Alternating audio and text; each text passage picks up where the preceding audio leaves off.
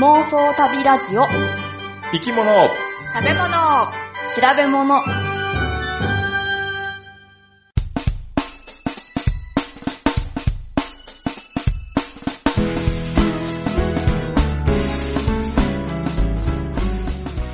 この番組は世界中の見てみたい生き物、食べてみたい料理、訪れてみたい国について好奇心旺盛な3人が調べたことをもとに妄想力を働かせながら語り合うラジオ番組です。毎回生き物を一つテーマとして取り上げて、それにまつわる生き物の話、食の話、旅の話をお送りします。引っ越ししました。グッチーです。切手を貼るスペースが足りません。ポチコです。録音するとリアクションが薄まります。たまです。どういうこと？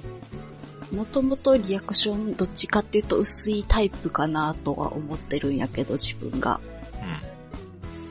でも、こうやって録音するやん。うん。うん。ポチコさんとかグッチさんの話聞いてなんか、へーとか、わーとか言ってるやん。うん。で、楽しかったな、今日も、つって、後からその録音の自分の声を聞くわけやん。うん。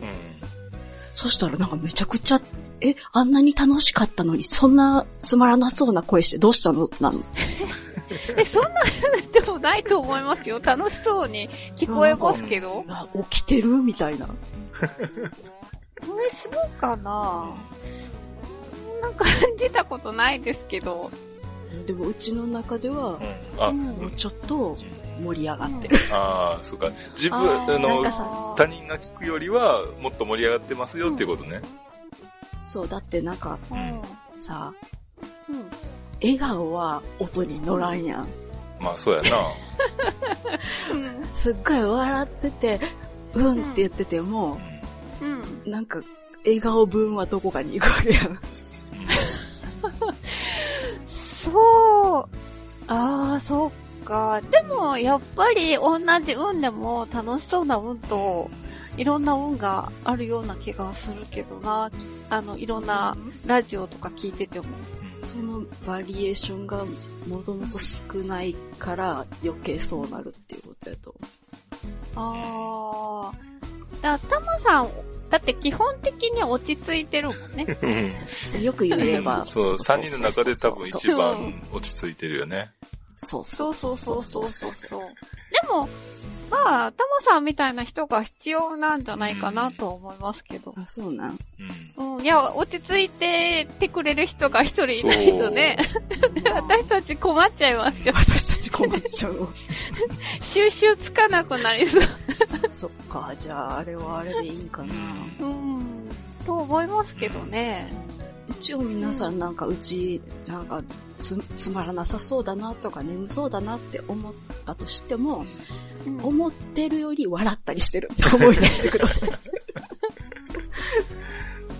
でも結構ちゃんといつも最後はこう、さよならの時ちゃんと手振ったりとかしてるし、そう。ありがとうございますって言いながらこう、もうこれは自然にやけど、こう頭下げてるっていう。あーいやー、そう、でもさようならっていうのは手振ってないんです、私。ほんまにうち、今まで毎回手振ってるから、ちょっとそう。気にしてみて、手振ってるから、でもそういうとこからそういう姿勢が大事なんやろな。本当に。でもそういう姿勢が音に乗らないっていうことが分かっていや、でも気持ちは伝わってるかもしれない。手を、うん、うん。でも手を振る音ってしないもんね、確かにね。そうね、笑顔も手を振るのも音にはならないの。そうですね。ということをね、最近気づいた。あで、ポチコさんは、なんて言ってたっけ？えっ、とね、切手おの貼るスペースがなくなっちゃう、なくなっちゃったというか、あのー納豆のパッケージに、あのこのバーコードを名前集めて送ると何かが当たりますみたいなのが今ついてるんですよ。で、えっ、と、そのキャンペーン、キャンペーンのその応募はがきを、も手に入れて、そこにこう、バーコード貼って、切って貼って送ろうと思ったんですよ。で、えー、切手をこう貼ろうと思ったら、その昔のね、切手ばっかりあるわけですよ。あ、大きいやつ？ちなみに、ちえ、大きいやつじゃないんですけど、あの、金額がだから違うんですよ。ちょっとあの1円足したり2円足したり。そうそう。今、いくらか知ってました？62円。はがき。あ、ブあブれ？ー。ガチさんダメですよ。それで送ったら1円足りない。63 63か。そう、今10 63円なんそうか、10ですよ。月からか覚え。っ、と、お年玉、えっ、と、何？年賀状で、あるじゃないですか、当たる切手シートが。うんそれがうちいっぱいまだ余ってて、うんで、それを一生懸命使おうと思うんですけど、で、一瞬こうポンとは最初に貼っちゃったのが一番古い50円を貼っちゃったんですよ。50円の時の？うん。で、50円貼って、うん。あと13円足さなきゃいけないんですよ。うんで、家にあった、あの、細かいね、買ってあった切手が、5円が2枚と、あと1円とか2枚、2円とかあって、だから5円2枚に2円が1枚、1円が1枚、あと4枚貼らなきゃいけなかったんですよ。うん。でも、そのキャンペーンのその応募はがきってうん。結構キツキツですよね。あの、バーコードも貼るし。でね、全部貼り切れなくて、うんもうどうしようかなと思って、でももう仕方がないから、その郵便、あの、郵便番号を書くところに、もう横にこう、ボンボンボンボンと貼ってって、そうすると郵便番号が書けなくなったから、てか消えちゃったから、うん。その、上のところに隙間がちょっと空いてたんで、ちっちゃく書いといたんですけど、なるほどね。ちゃんと届いたかどうかちょっと心配なんですけど。もうだからそういう時は郵便局行って、支払いを切ってでするっていうのが一番いいかもしれないね。あ、そんなことができるんです支か払いは切手でできるはずよ。あ、郵便局に切手とハガキを持ってって、これで出したいんですって言ったら、あ、それで、や、なんかしてくれるんですか？うん。あの、郵便局行けば、切手貼らず、なんか消印っていうかなんか、あるやん。あー。シールみたいなの貼ってくれてなんあ、別のみたいなやつもありますよね。うん。うん。なので、それを、あの、切手で払いますって。そうですか。へえ、じゃあこれから、あれですね、その、細いのをいっぱいこう持ってって、これで払いますって、うん。持っていけばいいんだ。そうそう。もしね、そういう場合あは。ーでも、まあ普段は別にそれでもいいかもしれんけどね。まあ、届いてて当たるといいんですけどね。まあ、当たる。なんだったかな明太子と、なんか、いくらのセットだったかな応募したの。当たったらええな。うん、当たったらいいな。うん。で、グッチーさんはは、い。引っ越引っし、越したんですか？そうなんですよ。え？えーっとですね、たびたびプロジェクトのサーバーが引っ越したんですけど、ああ。ああ、はいはいはいはい。でね、それに伴って、ちょっとね、アクセス数が多いので、あの、通信制限がかかってしまったんですよね。ああ、うんで、一応ね、契約上は無制限のはずなんですけども、はい。まあ、どうしてもちょっといきなりだったからかもわかんないんですけど、ちょっとその辺は詳しいことは聞いてないんですけど、なかなかちょっと通信量が多くて、えーつ通信障害が出てしまして、出てまして。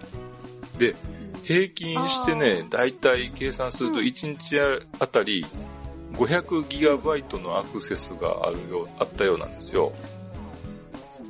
まあ、なんかそれ、想像がつかないんですけど、うんどんな感じなんですか？だいたいね、1時間あたり20ギガバイトぐらい。わかんない。1秒あたりだと5.8メガバイト。通信速度にすると46メガ BPS ぐらい。それで、あの、一日何件ぐらいその、えっ、とね、大まかに計算して1万アクセスぐらい。うん1万アクセスっていうか、一日に1万人がダウンロードしてる、1日。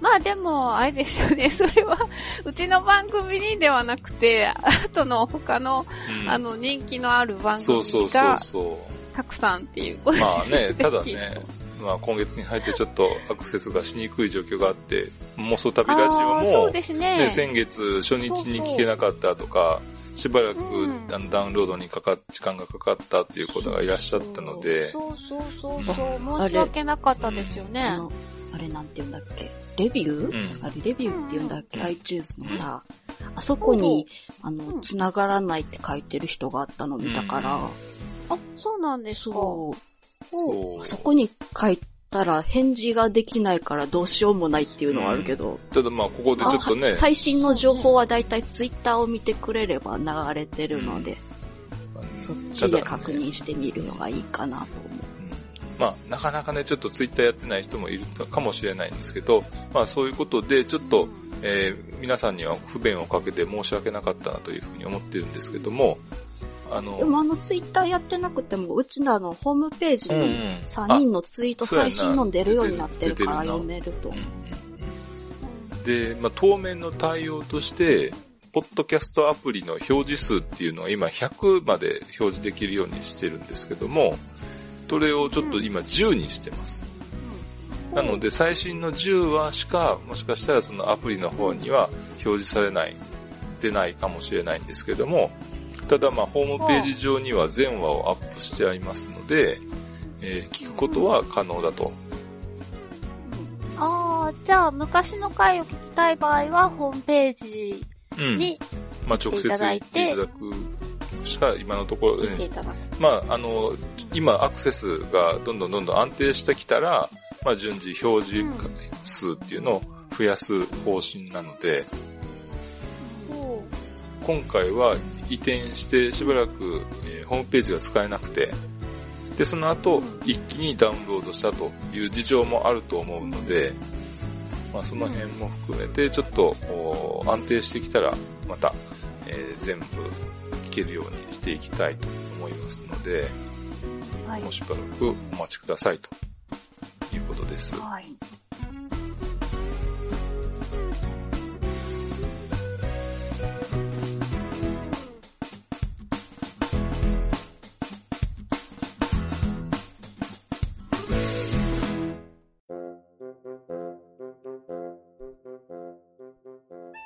今日のテーマは、リッタチャンネルさんと Q さんのリクエストでザリガニです。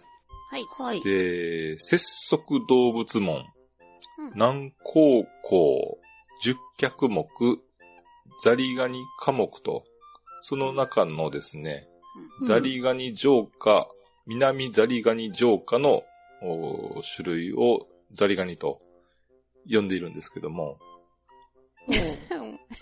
難しいね。覚えられませんでした。はいはい。うんはい。流れていったよ。で、そのザリガニの仲間には、うん。えー赤座エビと、えー将軍エビというのもいるんですよね、近く、あの、親戚に。うーんあ赤座エビの仲間には、その赤座エビっていうやつがいて、あ。うんフレンチだったりイタリアンにもよく使われる高級食材だと思うんですけど、あとね、オマールエビだって言われたり、アメリカンロブスターって言われたり、うんうんそういう種も含まれてますので、うんまあ非常にそいつらに近い仲間と、うんうんなので食べれば美味しいんじゃないかなと。思いますね、ポチコさんね。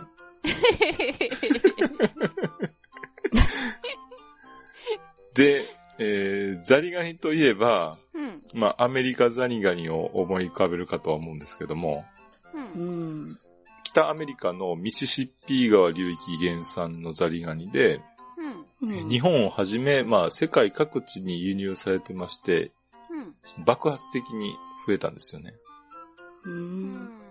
で、日本に移入されたのは、1927年、昭和2年の5月12日らしくて、え、そんな日にちまで。日にちまでちゃんと記録に残ってるらしくてね。で、ー牛ガエルの餌用として神奈川県に持ち込まれたと。へえ。え？カエル食べれるんや、あんな。カエルが、カエルがザリガニを食べると。うん。で、だからそ、の後、カエルはなんでそんな育てたかったんですか？牛ガエルを。食べるため？そう、牛ガエルを食べるため。人間が牛ガエルを食べる、食用ガエルというか。あで、その後はまあ、養殖の池からどんどん逃げ出したものが、うん1960年頃には九州まで分布を広げたそうです。うんへえ。だからもっと前、明治ぐらいの話かと思ったら、うん昭和に入ってからの話。要は戦前、戦前っていうのかな。うんうん。それぐらいの話、ほんの100年ほど前の話らしいですね。へうえ。で、もともと日本には固有のザリガニ、えー日本ザリガニっていうのがいたんですけども、うん。まうんあアメリカザリガニの繁殖力に負けて大きく数を減らしています。う。うんん。まあつまり1927年まではうん。日本ザリガニはいなかったんですよ。じゃああ、ザリガニっていう種類やったん？ただのね。そうお、懸命やね。なかなか鋭いね。あはは。で、あの、アメリカザリガニっていうのは分布を広げたんで、それを区別するためにザリガニが、えーゆ日本ザリガニに名前が変わったと。ほう。なるほで、まあ、以前ね、紹介したホットコーヒーと同じ構図なんですが、ど。うん。あで、まあ、実はこういった、あの、後から名前が変わるもののことを、うん。レトロニムと言うんですけども、レトロ？レトロニム。にも、はい。うん。前回の収録からいろいろ調べてみたんですけど、うん。ほなんかね、一番まあね、あ、これそうやって納得したのが、うん。う。うん、あ第一次世界大戦。あ。うん。え、あれは始まった時にまだまだあるから1にしとこうとかいう、そういうことではなかったってことやな。うん。世界最初の大戦やったわけやから、え、じゃあ、うんその頃はなんて呼ばれてたんですか？ワールドワー。あ、ただの。あ、そっか。で、第二次世界大戦ができたんで、起きたんで、ワールドワー2になったわけでしょ。あー。うんあとね、妄想旅ラジオ的には、レッサーパンダ。うん？あー。もとも。とパンダが発見されて、うん。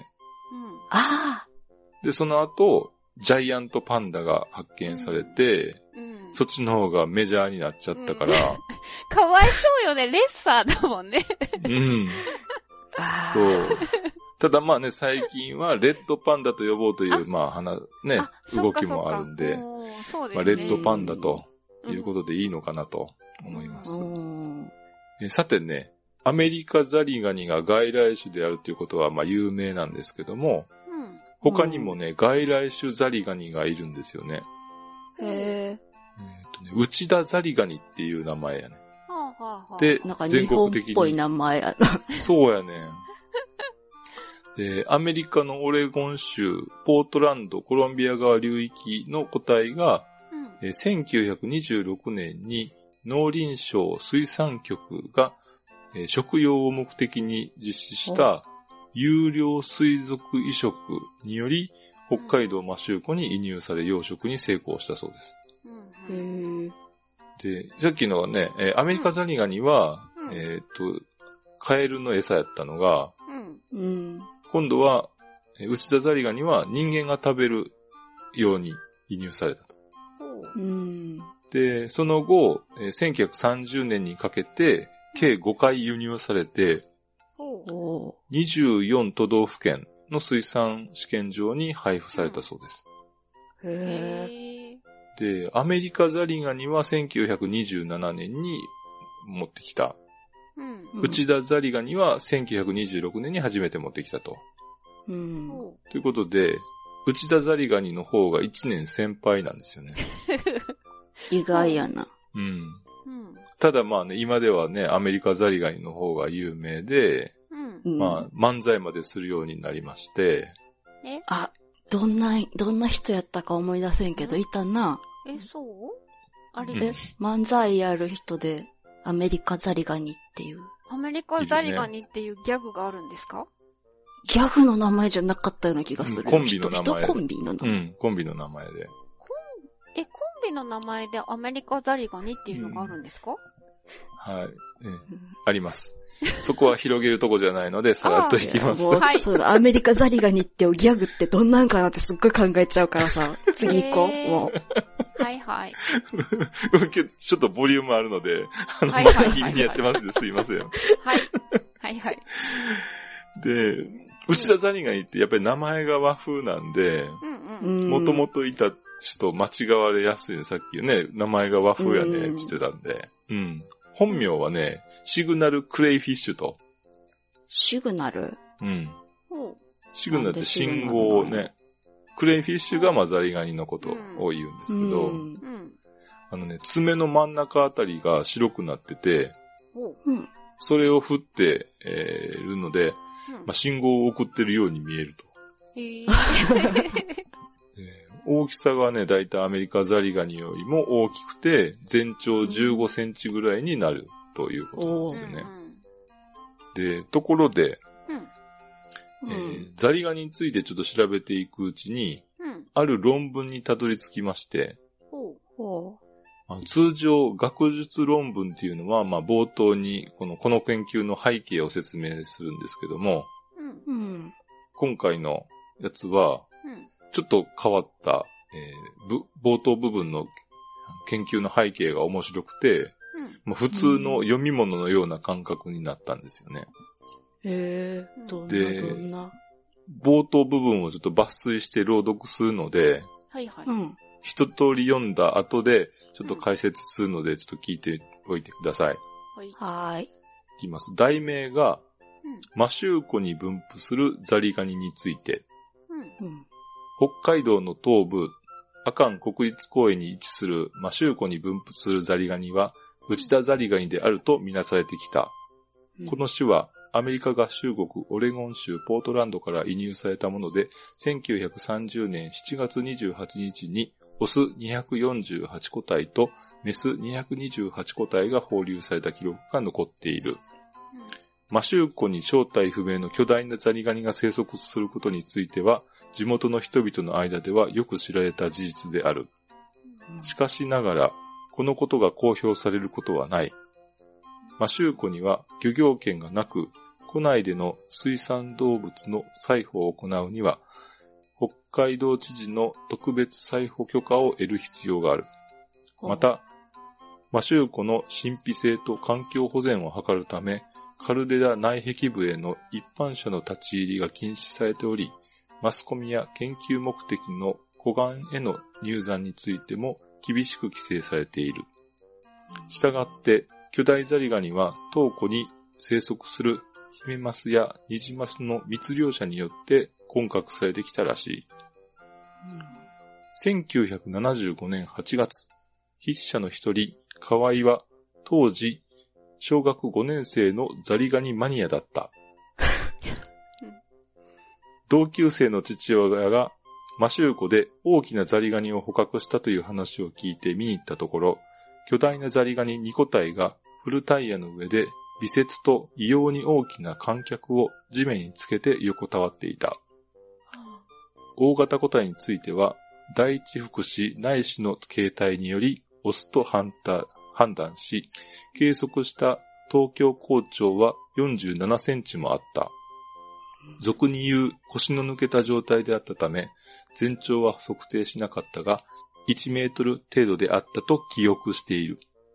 小学生であった河合にはカメラの持ち合わせがなく、写真記録はできなかった。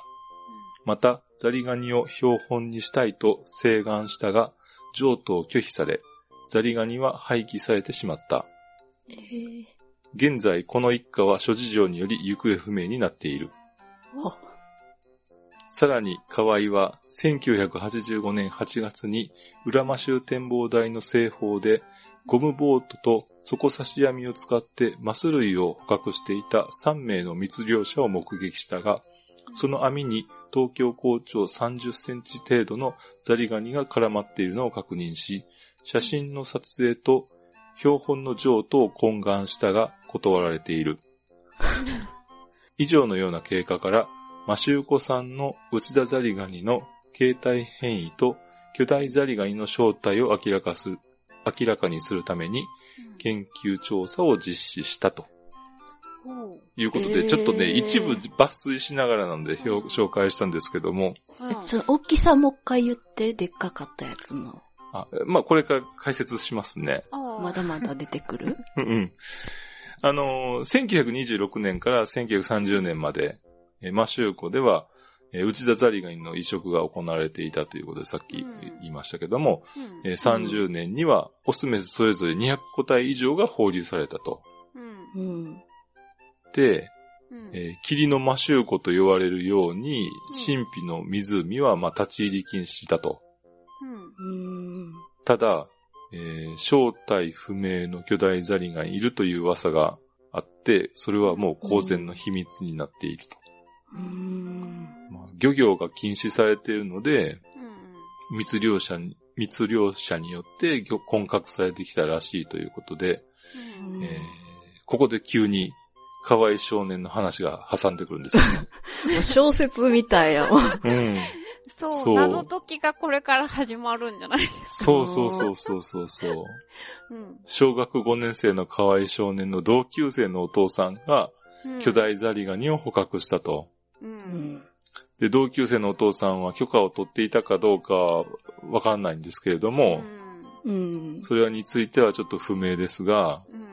河合少年はその目で巨大ザリガニを、まあ、目撃したと。うん。で、ザマリザリガニマニアの河合くんは、まあ、私有の判別もお手の物なんですよね。うん。大体でも、そんなザリガニマニアっていう人がいるんですね。マニアい、まあ、何でもマニアはいるやろういるんでね。すね。ああ。うん。マンホールだってマニアがいるぐらいやからね。ああ、まあ、そうやね。で、そしてあの殻の大きさは47センチ。うん。うん。あの目の付け根から体をその上の部分っていうのかな。伊勢海老を思い浮かべてもらったらいいと思うんですけど、伊勢海老のあの体の部分って言ったらいいの？うんうん。し尻尾っていうか、あの人間が食べるところあるやんか。うん。パカって分離するところ。そうそうそうそう下ってこと？うん。その殻の長さが47センチっていうこああ、食べる部分、加速部分がってことですね、じゃあね。と。別、まだ別で。あでめっ、ちゃでかくない？でかい。で、その可食部分、その下の方まで含めると1メートルだった1メートとル。ああ。うん。そう。なので、相当でかいでしょ。うん。怖いわ、それは。で、それって、なんかもう、さ、怪獣みたいよね。それこそバルタン星人がやってきたみたいな感じじゃない？うんただ、河合少年はちゃんとそれを測ってるから裏付けられてるんで、子供だったからちょっと大きく見えたとかってことではないと。で、あの腰が抜けるって言ってたのは、うんそのうん。食べるところ、えっ、と、身のところが、うんと殻がね、少し離れてしまって、えっ、と、息が悪い状態なんで、うん。うんうん。ちゃんと生きてる時の、こう、元気な状態だと、えーんしっかり、えー詰まってるのが、うん。えーそういう腰が抜けてしまうと、長くなっちゃうよね、いつもより。そう、だらっとしてだから、正確な長さを測れないから測らなかった。あうーん素晴らしい。でも、まあ一応だいたい1メートルぐらいというふうな技術が。で、小学生の河合くんは、うん。カメラを持っていなかったので写真も撮れなかったと。う。うんん。でその、うん撮れたやつを欲しいと請願したんですが、うん。捨てられてしまったと。お願いしたけども、捨てられちゃったと。うん。で、この後、衝撃の事実がありましたよね。うん、衝撃やった。その同級生親子は今行方不明だと。うん。本当にまさそうなんか？論文の冒頭でそんな話出てくると思わんやん うん。その情報いるっていう話なんだ。なあ。うん。うん。で、さらにその10年後、うん。密漁者の手に巨大ザリガニを確認して、うん。その写真撮影とザリガニの譲渡を懇願するんですよね。うん。ただマそれも、ジでお願いしたんやろね、これは。うん拒否されたと。うん。か。まあね、当たり前っちゃ当たり前よね。密漁者がそう、証拠を渡すはずがないよね。うん。なかなか、小学生の時はまあね、請願という形でお願いとしたから、うん あれだけど、大人になったら懇願までして、今しかもうないって思ったやろうね。ん。なかなかうん言葉のチョイスが文学的かなと。うん。そして果たして、その巨大ザリガニの正体とはと、うん。という論文なんですけど、この、まあ、論文のお中身としては、どうやって、えーこの調査をやったか、で、その結果どうだったか、で、その結果をもとにどういうことが言えるかというのが書いてあるんですけど、うん。まず方法としては、えー刺し網を使って、そのザリガニを取りましたとうん。いうことが書いてあって、結果は、許可は下りたんですか？その取って取って、もちろん。あ、もちろん取って。で、えーオスが171個体、メスが517個体取れたそうです。これらはいずれも、まあ、ウジダザリガニだったと。うん。で、この中で最も大きい個体が、えー東京校長、頭のさっきの殻の部分ね、40何センチって言ってたやつ。うんう。んうんそれが、えー50えー57.2えお、ミリメートル。。あ、ミリメートル？そう。5.7センチうん。ちっちゃい。うんちっちゃいなちっちゃいうんということで、今回取れたやつの中では一番大きかったのが5.7センチだったそうです。で、考察としては、うん。まあ、巨大ザリガニの正体は何だったのかと。うんう。ん。マシューコは、今の形になってから2000年ほど、あ、そう、カルデラで、あの、爆発して、その中に水が溜まってできた湖やねんけども、うん。えーまだ2000年ほどしか経ってないと。うん。うん。で、固有の種が生まれるには、まだ短すぎる。うん。お要はそこからう中入ってきて、その独独特のお生き物だというには、あ短すぎるので、うん。その、うん。持ってきたものと考えるのが自然だろうと。うん。うん。で、マシューコに人為的に移入された記憶があるのは、まあ、うん内田ザリガニのみということで、うんえーただ、原産地であるアメリカ合衆国のスミソニアン博物館に保存されている大型の個体を見ても、うん。東京高長は9.2センチメートル、全長でも18メ18センチ程度。うん。うん。で、北海道の他の場所で取れたものもせいぜいだいたい15センチで前後が、全長がね、えーが、そんなもんだと。うん。はまあ、いろいろ他にもいろんな科学的な検証をしてあげてるんですけど、省略させてもらって、うん。あ。うん。マシューコの巨大ザリガニっていうのは、まあ、内田ザリガニが巨大化したものであるということが、その可能性が高いと考えると。うん。しかしながら現在では、まあ、放流当時と比較ならないほど高密度に、まあ、ウジダザリガニが生息していると。最初はね、えー500個体ぐらいしか入れてなかったのが、今では相当な数になっていると。うん。あ、で増えてさらに。うん。うん、そうそうそう。で、一方でニジマスによる捕獲、捕食圧、食べられるっていう、そういうのもかなり高くなってきていると。うん。ニジマスっていうのは、えっと、それも放流したんですか、そう、放流した。うん。だって最初は全然いなかったわけですね。ニジマスもいなかった。うん。うん。で、魚類やウチダザリガニの放流だったり、うん。あるいは酸性雨なんかも影響がしてて、うん水質もかなり変化してきているつ、そうなんですよね。で、透明度は、あー1931年には41.6メートルあったんですが、うん。1982年には22から23.9メートルに低下して。また pH は酸性に傾いてきていると。まあ、このようにザリガニを取り巻く環境は急激に変化しており、え以前のように巨大化するのは現在ではかなり難しいのではないだろうかと。ただ、うん。今回調査したのはちょっと浅いところだったんで、うん。深いところではうん。個体、大型個体が生息する可能性がありますよと。はいう結論になったんですよ。へー夢がまだ残ってるや そう。うん、でも、そしてさらにね、うん、はいはい。ん。え？で、この論文が発表されたのが1992年で、うんその後2016年、うん。もうつい最近やねんけど、うん。うん。えー9月に朝日新聞にうんマシューコの最新部でザリガニ捕獲、うん大型生物の姿、え大型生物の発見例は初と、そういう記事が載ったんですよ。それはえ、何、発見したの？何センチぐらいある、大型って言っても、うんえー全長で8センチから10センチぐらい。え？え？だから、これまではね、うん。えーマシューコの海底部水深200メートル近くあるねんけども、うん。うん。そこに、えー生物っていうのは、まあ、ほとんどいないとされてて、うん。へでも、えーそのカメラで撮影したあところ、うん。ー。えーカメラに生き物が張った跡が発見されて。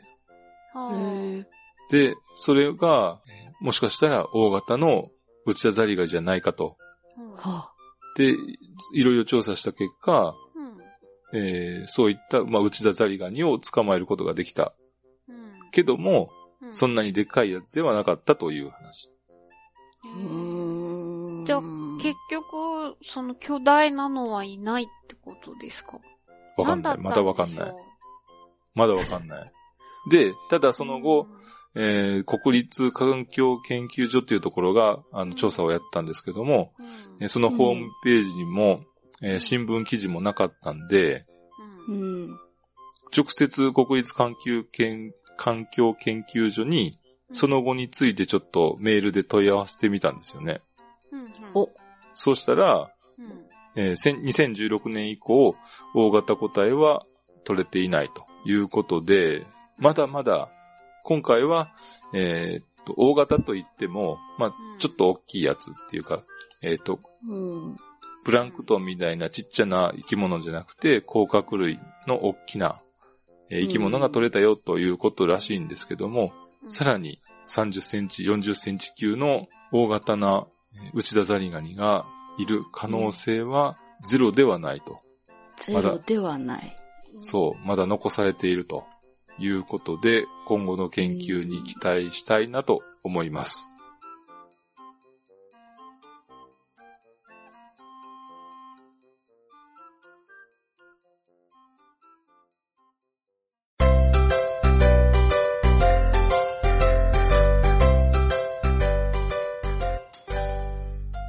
小さい頃にザリガニ釣り結構よくやったんやけど、うん。欠かせなかったのがタコ糸。へえ。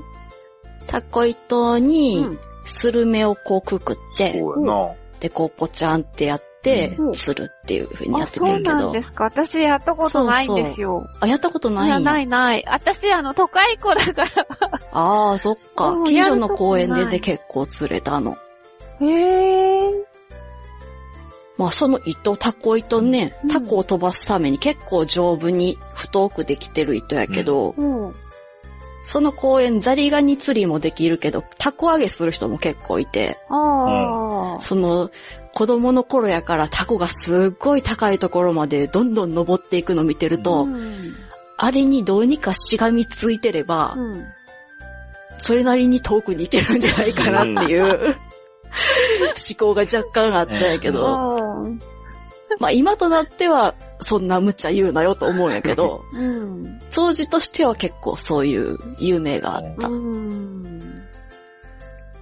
でもね、実は、うんタコに乗って旅する方法を一つだけ見つけてきました。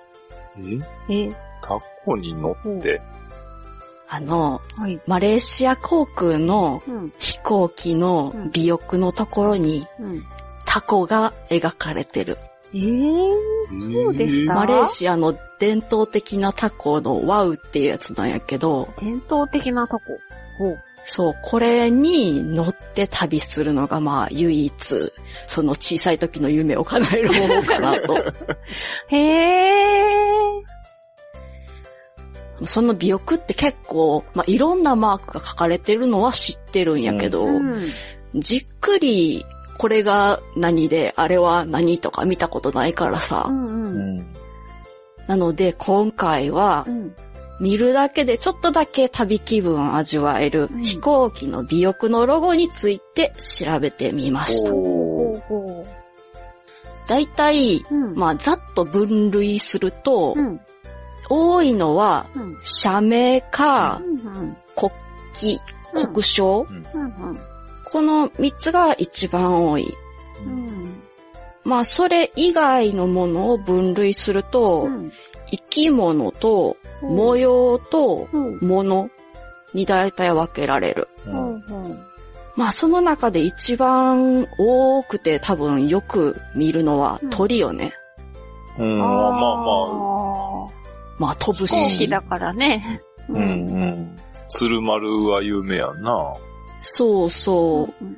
やっぱりその国鳥であったり、うん。その安定して飛べるような鳥であったりとかが描かれてる。う。うんん。まあ、意外と花も多いね。花。うん。そうそう。でね、少数派で行くと、うん。人物、え人物？人が描かれてるのえとか、そう。うん。宗教とか伝説上の生き物が描かれてるもの。ああ、はいはいはい。あれだよ、インドネシアガル、ガルダ？うんうん。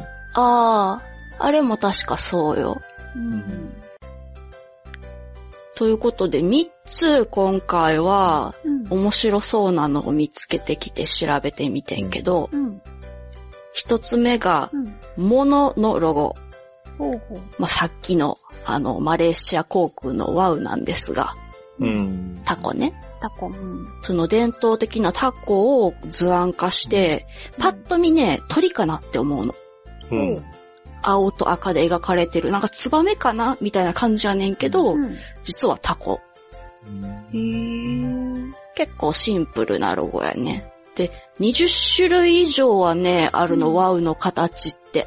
へえ。でもその中で一番一般的なのが、うん。マレーシア航空のそのロゴで使われてるワウブランっていう形のタコなんやけど、うん。ブランって月っていう意味で、うんタコのこの尾っぽの部分のパーツが三日月型をしてるのがワウブランっていうタコ。そうか。なんか、うん、ほんと鳥みたいに見えるね。うん。でしょ？うん。これ竹の骨組みにうん。紙を貼って、その上に、うん。だいたい植物とかの伝統的なモチーフがすごく使われるんやけど、うん。そういうのを、えっ、と、書き込んで飛ばすっていうものなんやけど、色使いがすごくね、鮮やかで、うん。色とりどりで、柄も細かく描かれてて、もう、それこそ空に飛ばすとすごい綺麗に見えるんやろうなっていう感じの見た目。うんへこれ、うん、なんかすごいスタイリッシュでと、すごく早く飛びそうな感じよね。ああ、早く飛びそう。いいよね。かっこいいよね。ー。うん。このワウっていう名前の語源について、うん。まあよくあるけど、これが語源だってはっきりしてるものはないんやけど、うん。一つはうんアラビア文字のうんワウっていうものと、うん。そのタコの形が似てたからタコをワウっていう風にしたっていうのと。二つ目は、うん。あのワウって風に乗ると、うん。あのね、和ダコのうねりっていう仕掛けと同じようなものがついてて、風でこうワウワウワウワウって音がするの。へー。だからワウっていう名前にしたっていうのと、うん。あと最後のは、これはちょっとなんか、本当かなって思うけど、うんタコが空に上がった姿を見て、こう、その人たちが、ワオって驚いたからっていう。ほんまかいなって感じのやつ。まあ、このマレーシアの伝統的なものってされてるけど、そのマレー半島の特にうん、この自然とか伝統とかが強く残ってる東海岸で、うん。あの、農民の人たちが上げてきたものっていうことは分かってるらしいんやけど、うん。かつては精霊との交信に使われたこともあったとも言われてるそうで、うん。儀式に使われたってこと？さあ、あんまりね、はっきり書いてるところはなかったんけど、うんあと、鳥を追い払うのにも使ったって書いてある。あの、お米作るときとかそれ。、なんかあれまあらそれは的使えそうっていうかなんか、なんていうかね。うんでもせっかくやからね。なんかこの、あの、収穫期が終わったら、うんみんなタコあげて遊んだりするらしいよ。へー。結構華やかなんですね、本当に柄がね。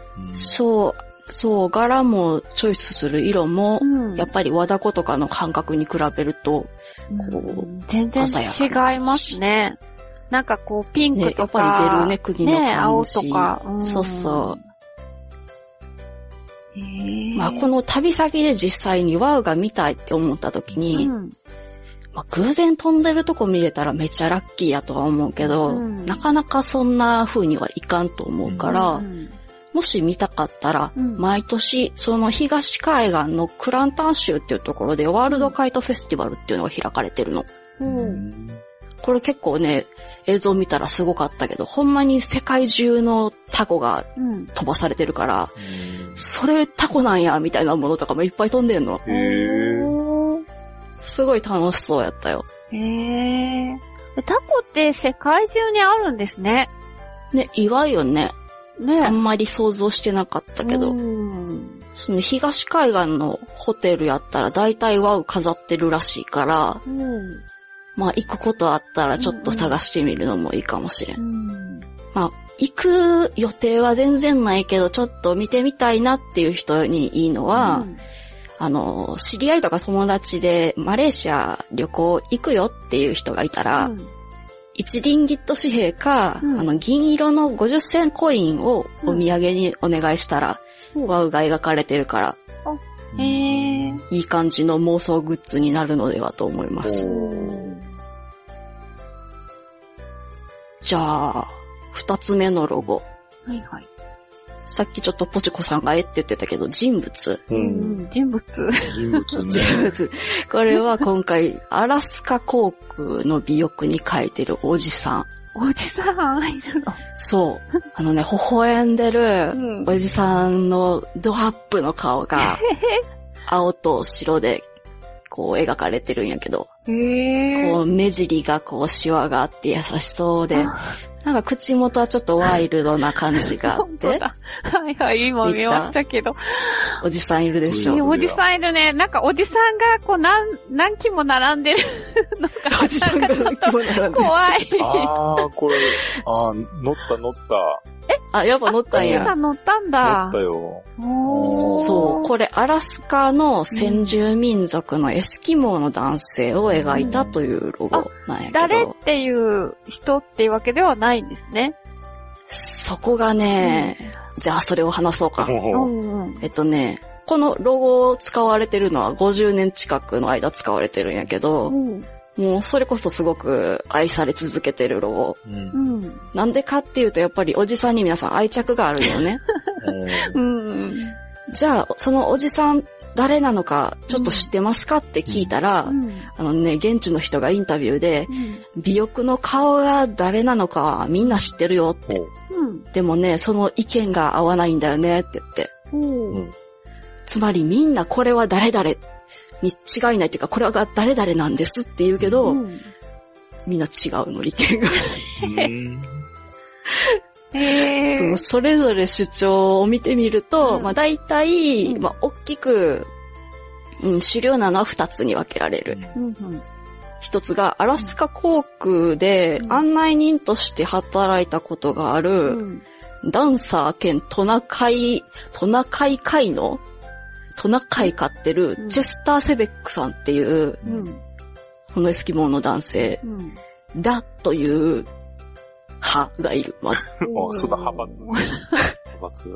そう。なんじゃないかとかじゃないよ。これはチェスター・セベックさんですっていう人たちがまずいて、もう一つは、うん。あの、イッツ・アラスカっていう巡業ショーをやってたパフォーマーのオリバー・モックさんっていう人だという派がうん。いてうんあと、ちょっとなんか面白かったのが、子供の頃はみんな自分のおじいちゃんやって思ってたっていう話があって。まあ、典型的な顔なんですよね、じゃあ、アラスカの人そう、多。分、そう、なんかだって他にも、リンカーンかもしれないとか、えー？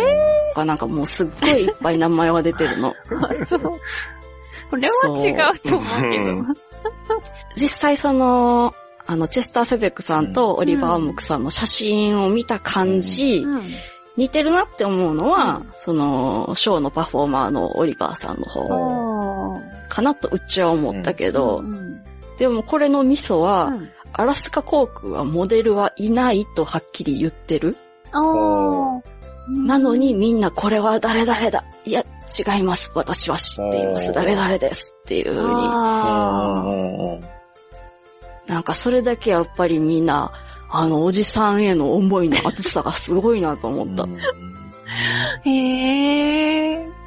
なんか実際にその空港とかでうんおじさんの美容のおじさんの顔を見ると、うんちょっとホッとするらしいよ。みんな、あっちの人は。なんかふるさととかね、思い出したりして。ああ、そうですね。あーでも、私でも海外旅行行って、あんまり日本人のいないところに行って、うんでも帰りのうんね、あの、飛行場で、うんあの、JAL の日の丸とか見ると、ちょっとほっとしますようね。ん。ああ、確かにね。確かにな。なんか繋がってる気になるよな。うん、そうそうそうそううんそうやな。じゃあ、最後のロゴは、うん。神話に出てくる生物のロゴうん。なんやけど、うん。イラン航空の美翼には、ホマっていう生き物が描かれてて、うん。これは神話の中に出てくるものなんやけど、うん見た目を言うとね、相当のワシで、頭が2つあって、下半身はライオンになってると。うん。で、一生空のすごい高いところを飛び続けてて、うん。絶対地上に降りて休むことがないらしい。で、着陸できないじゃん。まあそこは、パイロットがいるから。うん。で、このホマ、うん。人間を背中に乗せたりとか、うん。話もできたりするっていうような神話の中でもあるし、うん。何より幸福をもたらす鳥って言われてるから、見たらうん。幸せになれるみたいな。うん。で、まあ神話の中のホマはそういう感じなんやけど、イラン航空のホマはどんな風になってるかっていうと、うん。このロゴってもう60年近く前にコンペでうんエドワード・ゾフラビアンっていう若い男性の案が採用されて、うん。でその彼はうん。イランの世界遺産のペルセポリスの遺跡、うん。そこにホマの石像が残ってるの。うん。そのホマの石像を見て着想を得て、で、ターコイズ色のホマを考えたと。うん。そのペルセポリスの石像のホマって、うん。とね、そのさっき言ったみたいに相当の和紙よね。うん。で、耳がついてんの。牛の耳がついてる。で、馬の縦紙がついてます。うん。この状態のを横から見たのが、美翼に描かれてるの。足はね、省略されて。うん。だから一見猛禽類っぽい感じやのに、ぴょこんと結構な長さの耳がついてる。そうですね。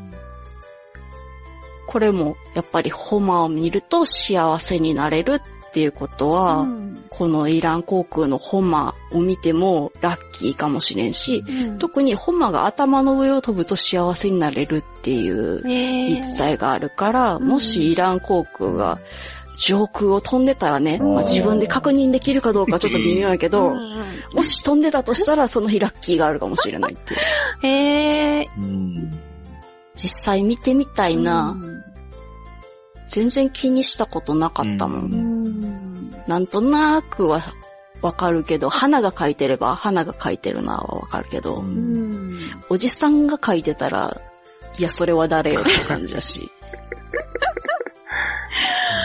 そうね。なんか、やっぱりそこの国に行くと、やっぱそこの国の、あのーね、うんこう飛行機がいっぱい並ぶからさ、うん結構印象深いよね、うんそこへ行くと。そうね。うんだからその、どっかかっこいい飛行機とか見つけたら美翼見てね、ちょっと調べたらその国の何かの情報がこう詳しくなるかもしれんし。うんな。だいたいその国に象徴するようなものだったり、ね、あるもんうね。ん。そうそうそう。ですね。なので結構調べてみたらね、面白かった。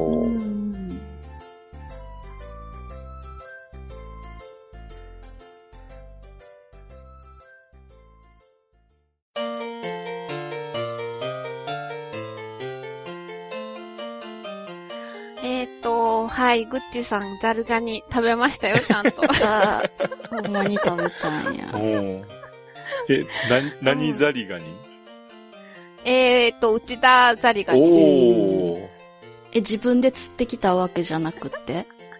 釣ってきたわけじゃなくって、あの、通販であ、売って取り寄るんせましたや。。そうそう、あの、阿寒湖うんうのん。あ、漁業協同組合が、はいはいはいはい。はいはい、う通販をやってて、うん。で、あの、それで手に入れて食べました。うん。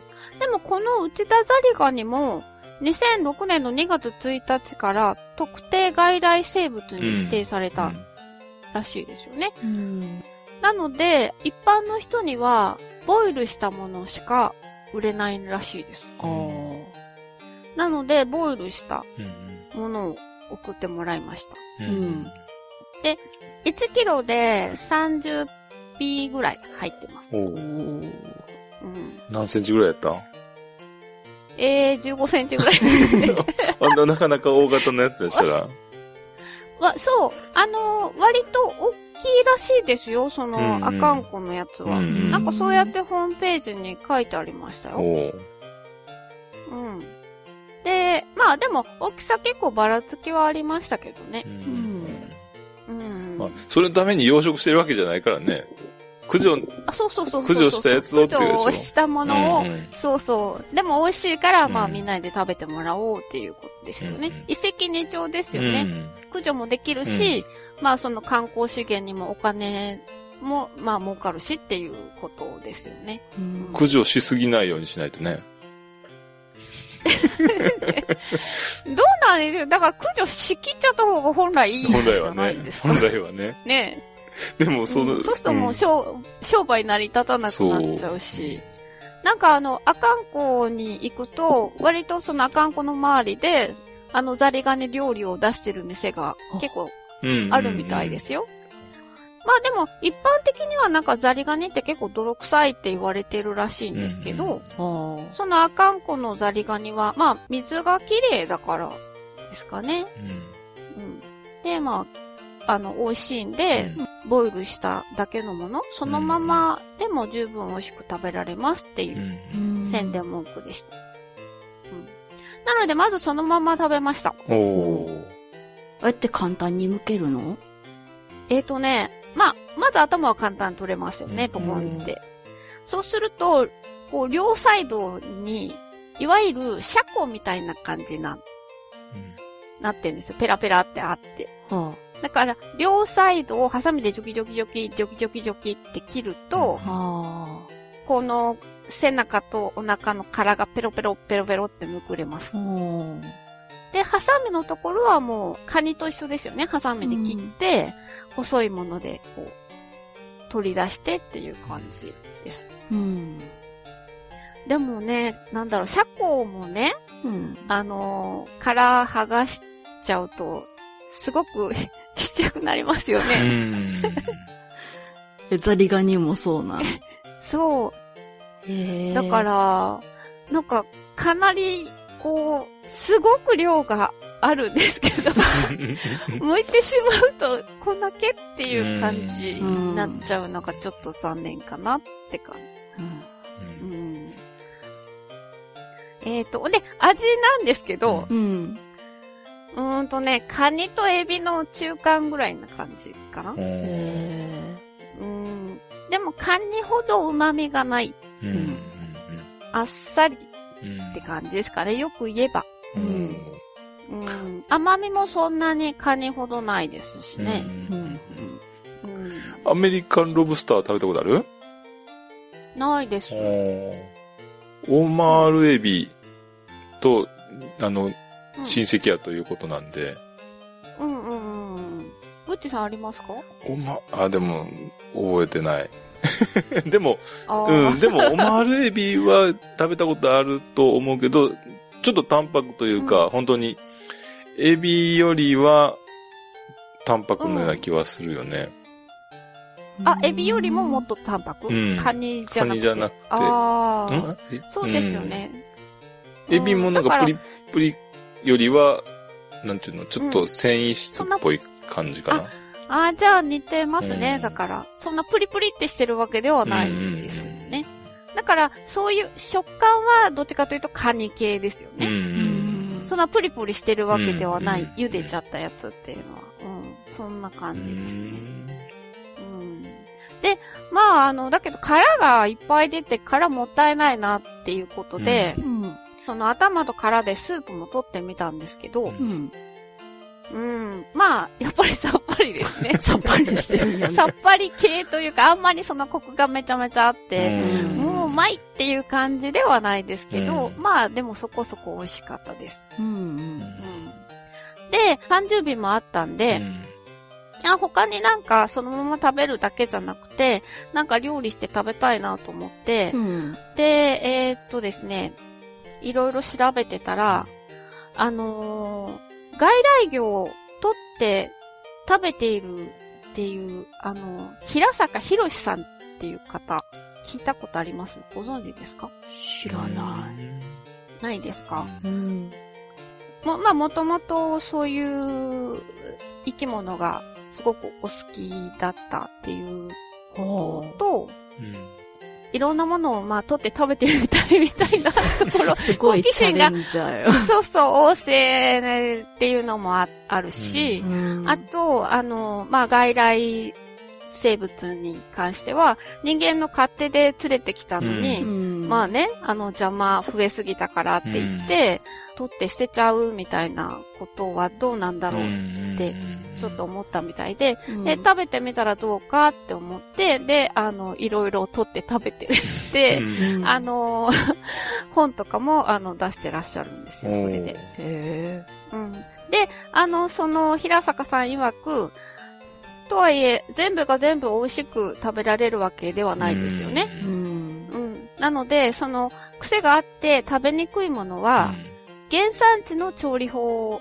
に習って、うんあの、調理するとうんいいっていうことをおっしゃってて、うん。まあ、あの、別にあかんこのね、ザリガニは別に癖が ないって別に、食べにくいわけじゃないんですけど、うんまあせっかくならやってみようと思って、うんそ、の原産地の食べ方っていうのを調べていたところですね、うんアメリカだとザリガニを食べているのは、南部うんのルイジアナ州の、うんえっ、と、ケイジャンとかクレオールとかって呼ばれてる人たちで、うん。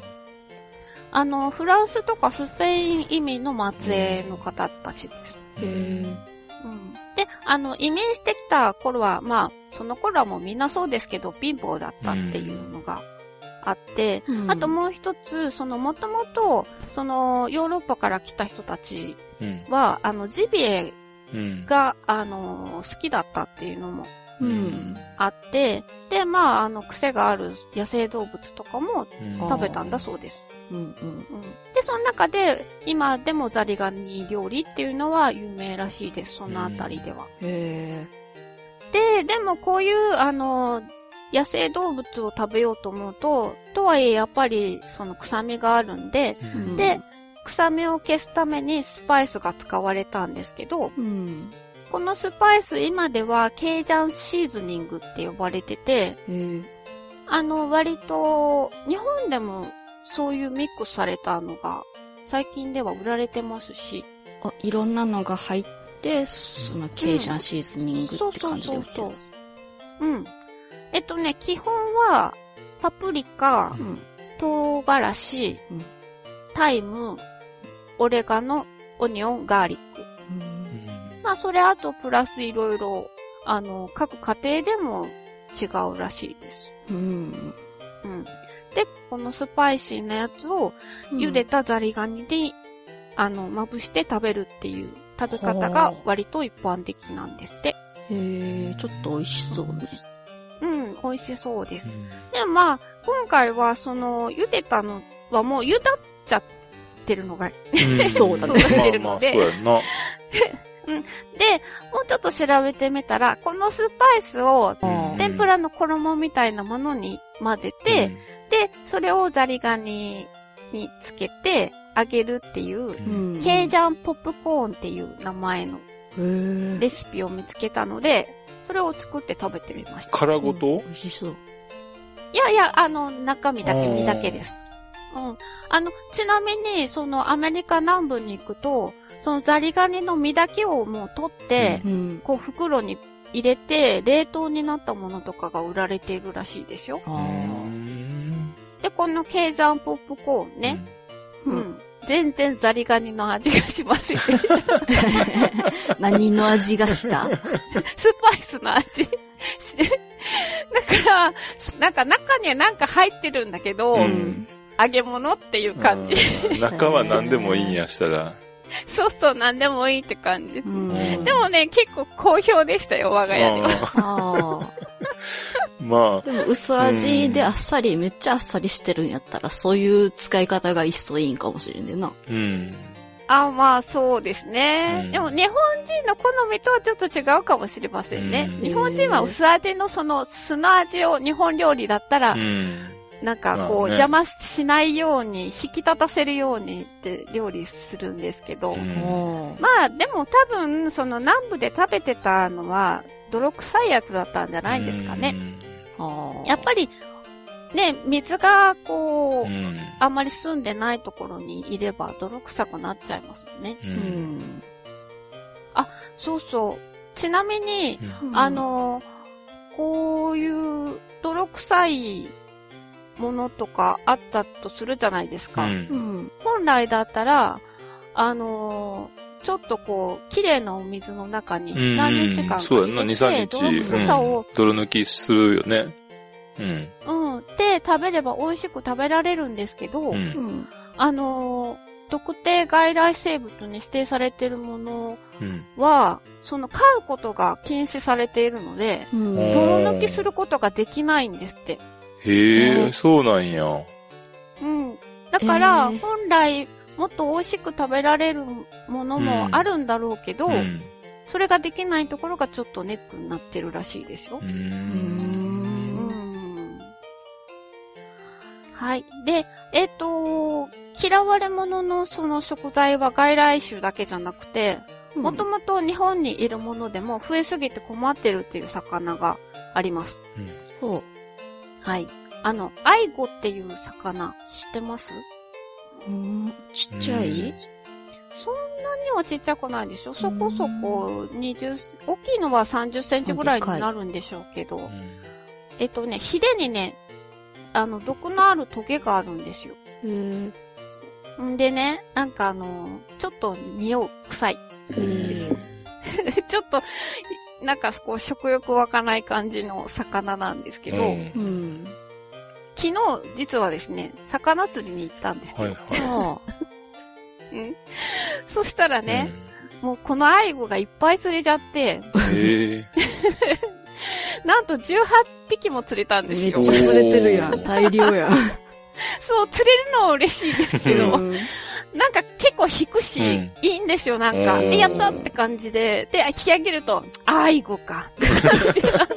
18匹はたくさんやな。うんそう、次こそはーって思うんですけど、うんもうなんかアイゴ連続で、うん。、で、あの、今までもアイゴは釣れてたんですけど、うん。まあ、あの、食べるつもりはないけれど、うん。あ、の、自石を集めるために、一応持って帰ってきて、自石は採取してたんですけど、うん今まであは食べてなかったんですね。はいはいうん。で、えっ、と、まあ、今回すごくたくさん取れたし、食べ方とかをいろいろ調べてたら、うん愛知県の水産課が、うんえっ、と、まあ、広報にこんな記事を出してまして、えっ、と、アイゴは海藻を食べる魚で、大量発生すると、モバという海藻が茂る場所がうん著しく減少してしまうと。うん。うん。で、えっ、と、モバっていうのは、あの、水質の浄化とか生物多様性の維持に大変役に立つ大事なものだと。うん。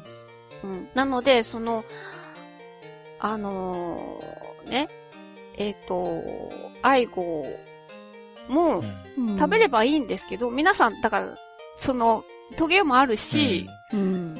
あのー臭いし、魚釣りに行ってね、釣れても、リリースしてしまう人が多いんですよ。だけど、あの、こういうね、モバが今なんかちょっと、な、なくなってきてるらしいんですよね。うん、なんか、やっぱちょっと愛護が増えすぎてるみたいなんですよ。うん。なので、釣った愛護をリリースしないで積極的に食べていただき、モバ再生にご協力いただければ幸いですって書いてあるので。まあ、じゃあこう食べるかと思ってですね、うん。あの、頑張って料理してみたんですよ。で、あの、臭みの元は内臓と皮だっていうことう。で、うんん。だからまあ、それを取れば食べられるっていううん。ことなんです。でも、その、取った、てかもう取ってる時点で臭いんですよ、もう。どういう臭さもうなんか、うんなんか、どぶ臭い感じ。ええ、嫌やな。うん、そう、嫌な感じ。なんか鼻について嫌な感じっていう風なんですけど、で、あ、まあ料理したのは、とりあえずそのままお刺身に、うん。あの、意外と冷えてれば匂いもしないですしね。うん抑えられるじゃないですか。うん冷えてれば。で、意外に美味しいっていうことだったんで、お刺身にしたんですよ。そしたらね、意外と美味しくて。でもすごくたくさんあるんで、えっ、と、料理何しようかなとうん考えて。ケイジャンソーで、スさっき、いや、ケイジャンソースじゃなくて、うんえっと、先ほどの、その、えっ、と、平坂さんって方が、うん。食べにくい魚はフライにするべしと、うん本に書いておられます。うん。なので、フライにしました。うん。でも、これも、本当に普通の白身魚のフライって感じ。うん。え、なかなか美味しい。う。うんんじゃあみんな食べればいいのにな、美味しい。そうなんですよ。だから、みんな食べればいいと思います。うん。で、今ちょうどね、大量に発生してるのか、すごく釣れます。なので、もしあの、愛護釣られた方、うんただ、あの、トゲがうんあるので、ヒレに。で、それ刺さると、あの、毒があるので、うん危ないので、それだけ気をつけて、あの、調理して、あの、ぜひ積極的に食べていただければと思いうます。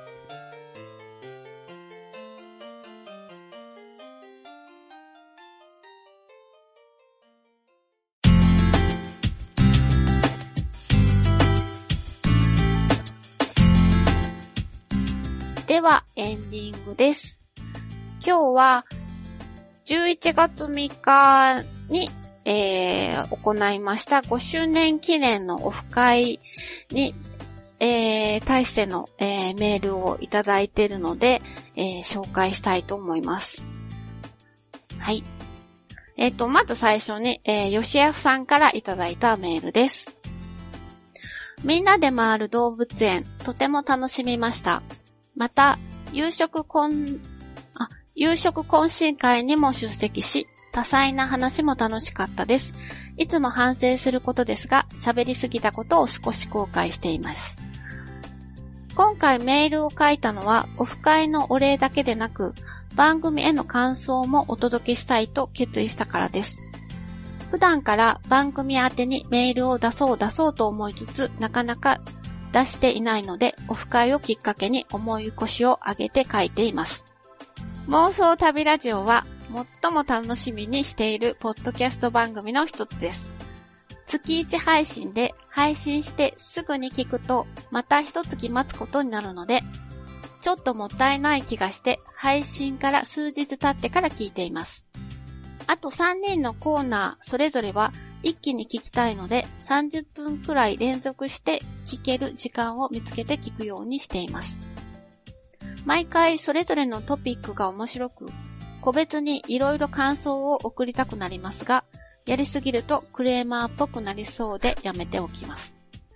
私が一番好きなのは、たまさんの妄想旅です。リスナーの皆さんも一緒に旅をしている気持ちになって、という感じが自分でも想像を膨らませる楽しい時間になります。音声メディアならではのエンターテインメントだと思います。もちろん動物や料理の話も楽しいですよ。毎月、毎月のコンテンツ準備や配信は大変だと思いますが、末永く続けていただけるよう願っています。ということでいただきました。ありがとうございますあ。りがとうございました。いろいろとありがとうございました。あはいいろいろとすいませんでした。そうですよね。なんか、吉安さん、その、オフ会の間、ずっと、あの、ツイッターでね、うんそうそう。あの、配信して、はい、なんて言うんですか、うんツイートして、実況というかね。実況ツイートをしていただいて。前の上野動物園の時もすごいいろいろしてもらって、うん、で、今回もこれやのに、うち、はじめましてって言っちゃって、あ、そうです。反省してます。まあ、まあでもね、うん。あの、やっぱり本人も楽しんでやってもらってるようだったので、じまあ自分自身も、もしね、別のところで好きなことができると、お面白いなとは思うんで。もともとお好きなんですよねうん、。そうそうそうあそうの。なん、なんて、世話好きっていうんですかね。そう。うん。うんそうう。ん。なので、まあ、やっぱりね、うん吉田さんのおかげで、えーさらに、うんえーよく、良くなったって言ったらあれだけど、そうそうですね。いい感じにできたらなと。うん、なるし。うん。そう。そうそう。ありがたいね。本当にありがたいです。うん。ありがたいところに初めましてって言ったのに、こんな私の妄想旅が好きだって言ってくれるメールまでくれても、そうですね。拝むしかできん。あでもあの、夕食会の時に、うん。結構あの、ね、みんな、たまさんの。あの、コーナーが一番人気でしたよ。あ、そうなんそううち行ってないからどんな話題が繰り広げられていたのか知らんけど。うん。うんあの、大した話題はなかったです。大した話題はなかったんよ。いや、でも、あの、本当にみんなすごくたまさんがん一番好きっていううん感じで、結構一致してました。うん。あ、ほんま。うんやっ。た。ちょっと図に乗ろうん、乗っていいですよ。ありがとうごありがざいました。とうございましう。た。ありがとうございじゃあま、しえっ、た。と、はい。はい。じゃあ、二つ目の、えー、メールを。じゃあ、今度、ぐっちさん、はいお願いします。こんにちは。初めてお便りさせていただきます。ひとまろと申します。セカチラ経由で、かれこれ2年弱、ひっそりリスナーをしていた見ながら、えー先日オフ会に参加してしまった粗骨者であります。オフ会では、リスナーの方々までお名前に覚えのある方ばかりで、サイレントリスナーの自分がオフ会に参加と早まったと、心中は始終パニック状態でした。ですが、えー、ド緊張の中でも皆さんの交流の様子を伺い、その温かい雰囲気に混じることができ、とても嬉しく幸せな時間になりました。それぞれご多様のこところ、このような機会を設けていただき、本当にありがとうございました。ただ、日頃のお礼を伝えるチャンスだったにもかかわらず、人生初オフ会で引っ込み試合が発動してしまい、情けないことに挨拶もできなかったので、誰と思われるかと思います。大変失礼いたしました。次回お目にかかる機会を得たならば、その時は必ずご挨拶いたしますので、それまで誰のままでそっとご容赦いただけますと幸いです。ということでありがとうございます。ありがとうございまます。す。うちは分かってるよ。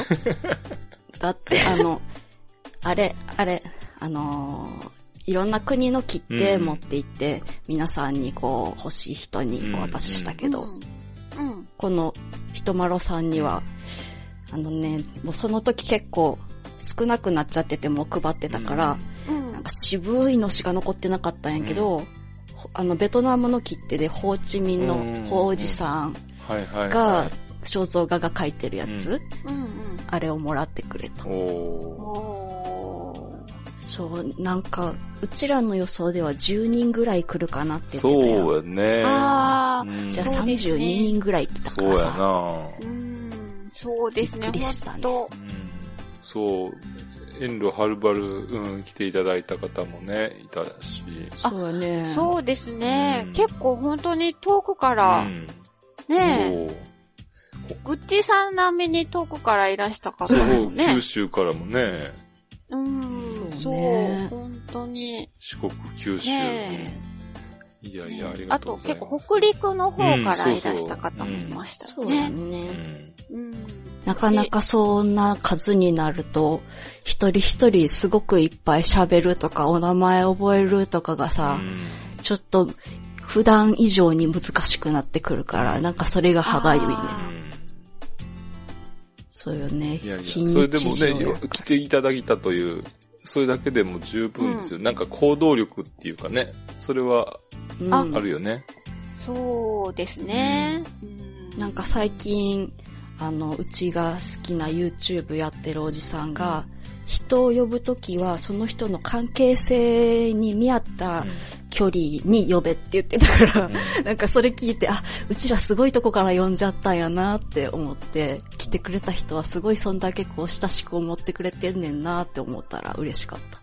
なんか、楽しんでいただけたかどうかが、とっても不安です。まあ、今、うん、メールは紹介してるけど、その、楽しましたと言っていただけた方からのメールを紹介してるけど、本当は、メールもなく、本当はちょっと期待外れだったなっていう人にちょっとね、やっぱり、えー、まあでもしょうがないのかな。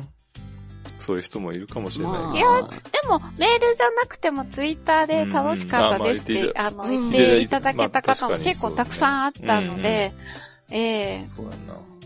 ただ、あのー、ね、あの、休日ですごく動物園混んでたし、うん、ねえ、で、どこに誰がいるんだかみたいな感じだったし、うん、それがちょっとね、し、あのー、結構動物もね、あのー、このメインど、東山動物園のこのメインのシャバーニー、うん、ゴリラのシャバーニーも、うん、あのー、なんか、ちょうど行った時に外にいて、うん、うち、私たちが外に出たら中に入っちゃったりとかしたんで、見られなかった方も結構多かったんじゃないかなと思って、うん。ね、せっかくだったら、あの、すごく立派な姿を、シャバーニの見ていただきたかったんですけどね。うん。うんはい。じゃあ、次のメールに移りますかね。はい。はい。じゃあ、トマさんお願いします。はい。ケリーさんからいただきました。先日のイベントはありがとうございます。大変楽しかったです。イベントの翌週、僕は東山動物園に行きました。イベントの時より来場者が少なく、ちょっと見やすかったですが、話題の動物はやはり大混雑していました。フクロテナガザルの鳴き声を聞くことができました。遠くまで声が届くとても大きな声で、そんなに大きな声が出るの？と初めは信じられませんでした。また、おじさんみたいな叫び声にも驚きました。他の動物より猿は人間に近いから、人間が発するような声を出せてもおかしくないのだろうなと思いました。また会える日を楽しみにしています。ありがとうございました。ということです。ありがとうございました。はい、どうもありがとうございます。フクロテナガザルうち見てないけど、うん、なんか有名なん？うん、そう、有名です。あ、名前、ケイジと、なんだったかな？なんとかっていう、まあ二人なんです。うん、あれ、刑事じゃなかった？刑事？その2匹の鳴き声が特徴的ってこと？その2匹が鳴くんですけど、うん、その声がもうすごい、あーっていうなんか叫び声なんですよ。私、最初に聞いたとき、別にそこにいなくて、どっか違う遠くにいたんですよ。うんえ、何がそんなにすごい泣いてるんだろうって いう、もう想像がつかない、なんだろうっていう感じでしたね。だからね、泣いてくれるとよかったんですけど、残念ながら泣いてくれなかったんですよね。そう。名前ありました？ん？え？あ、な、調べてるんじゃないんだ。調べてくれてるかと。いや、刑事と松。あ、やっぱ刑事と待つ。うん。ケリーさんもすごいね、手伝ってくれた。そう。そうですね。最初ちょっとね、一番最初はありがとうございました。そう。ありがとうございました。ありがとうございました。ありがとうございました。なんか他に、あのー、オフ会について何か感想とかありますか？ああ、やっぱり今回行きたかったのに行けなかったっていう人がその次のオフ会に来れたらいいなっていうのはあるね。あー、そうですね。うん。まあ場所的なこともあるし、まあみんなそれぞれ予定がありますもんね。うん。そうね、なかなかね。次はいつになりますかね。まあこのペースで行くと2年後とかじゃない？そうですかね。2、3年後にじゃあ皆さんとまたお会いできたらいいですね。なんか、ねあの、前回やった時と、まあ、その今回やった時、またほら、全然違う方がいらしたじゃないですか。あの、前回いらした方で、もう一回来てくださった方もいましたけど、うん。なんかこう、うん場所を変えたからっていうのもあるんでしょうけど、だからうん今度もしあれならまた違うところですると、あの、来やすい方も違うん場所って、は変えたいね。うんねそうですよね。なんかこう、どんどん、こう、たくさんの、もちろん同じ人と何度も出会いたいですけど、ね、もっとなんか広く、ううんん、こちらから、こう、どっかへ出向いていくっていうのもいいかななんてそうだ思ったり、ね。うん、しました。また、バーッと北海道まで行くか、もっと西の方に行くか。そうですね。うん。ゆっくりと考えていきましょう。うん はい。オフ会の感想はここまでということで。うんえっ、と、番組では、えっ、と、いろんなメール募集してます。内容的には何でもいいです。どんなことでもいいので、えっ、と、メールをいただけたら嬉しいです。えっ、と、メールアドレス、えっ、と、たまさんじゃあ紹介してください。はい。メールアドレスは、妄想旅アットマーク gmail.com mousoutabi アットマーク gmail.com です。お待ちしてます。お待ちしてます。はい。えっ、と、5周年過ぎても、あの、全然上手にならない 3人組ですけど。まあなんか、これからも素人っぽく。うん。そう、今の、えーと、どうやって切ろうかなって考えながら今聞いてた。あ、そうですか。うん。なんで、まあ、あの、こんな3人ですけど、これからもぜひ、あの、番組聞き続けてください。よろしくお願いします。おはい願いします。じゃあ、えっ、と、今回はここまでにしたいと思います。また次回も楽しみにしてください。さようなら。さようなら。さようなら。手振ってまーす。